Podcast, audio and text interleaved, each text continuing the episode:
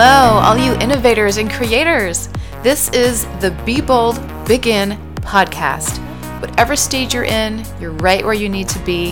And in this podcast, I'm going to guide you in doing shit. We're going to get stuff done and we're going to take small steps and we're going to learn and engage in the process. And I'm going to give you lots of tools that you can apply again and again we're going to step out of our comfort zones. We're going to be bold.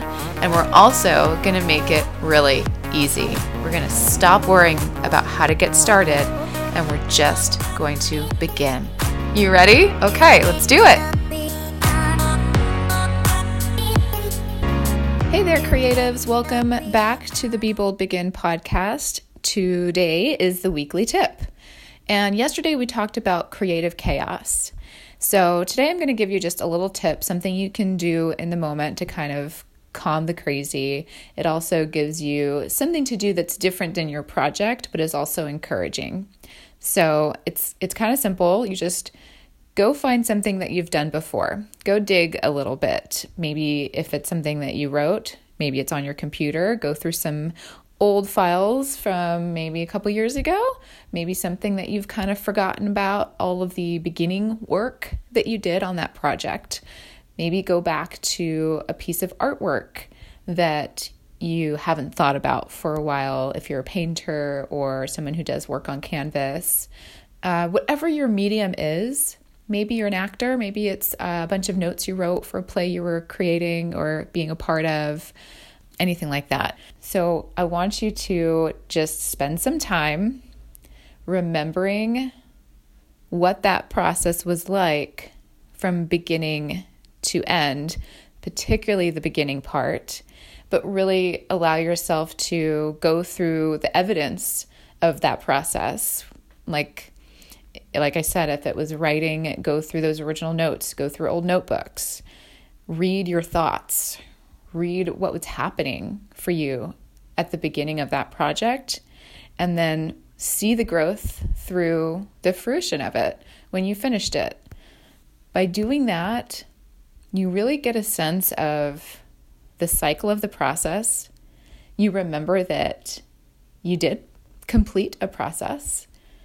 And it's really nice to go back and see what we've done for ourselves, what we've given back. It's kind of amazing sometimes because I don't know about you, but when I'm in the process, I'm not thinking about the process that much. I'm just walking through it, going, going, going, which is why we get artist amnesia. It's why we forget we know how to solve problems. It's why we forget that this is what the process looks like because when you're trying to accomplish something, you're really just focused on getting through it trying to figure out trying to solve problems trying to figure out what's happening. And you know so this is why having a nice uh, heavy tool belt with things you can do for the process for yourself trying to re- remind yourself that you have that tool belt and what's in it those things are are uh, are really important to kind of maintain a healthy experience while you're creating while you're doing these things. But we forget so, a great way to honor you as a creator, a great way to remember that you know that you have the the knowledge, the know-how, the gusto, the whatever it takes, you have what it takes to complete something and you have what it takes to do it well. And to go through that process and to see your own sort of thought process as you went when we reflect on something that we've done before. And it's nice to see where our head was. I'm sometimes amazed by the random things that I came up with that I'm like, was that me? It's like that muse experience. We'll talk about muses soon.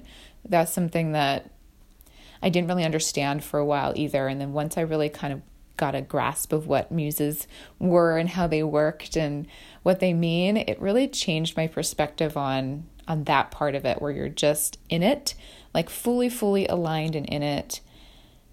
That's kind of the working of the muse. And it's hard to have a lot of perspective when you're just in it like that. So, going back and honoring what you've done can help you guide yourself through what you're trying to accomplish now.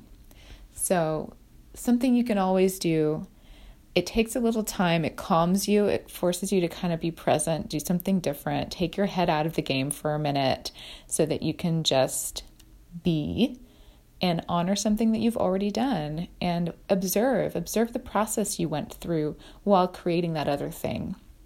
Okay, I, I hope you enjoy that process. And uh, if you're not in a place of creative chaos, it's still a fun thing to go back and do, even if you're just reminiscing, because it does, it can also, the other thing it can do is stimulate and inspire to want to create again if you're in a different part of the process. Maybe you're in a lull, maybe you're in a space of resting. So it's nice to also reflect during those periods as well. Okay, guys, have fun. I'll see you next week. Thank you so much for listening. Remember, you can always re listen to any of these episodes and do this stuff again and again. Don't forget to email me on the podcast page, beboldbeginpodcast.com or just beboldbegin.com so I can invite you to the private Facebook group just for this podcast so we can build a community and I can support you even more. So we can go live together in exclusive Facebook Lives that will be only for you guys.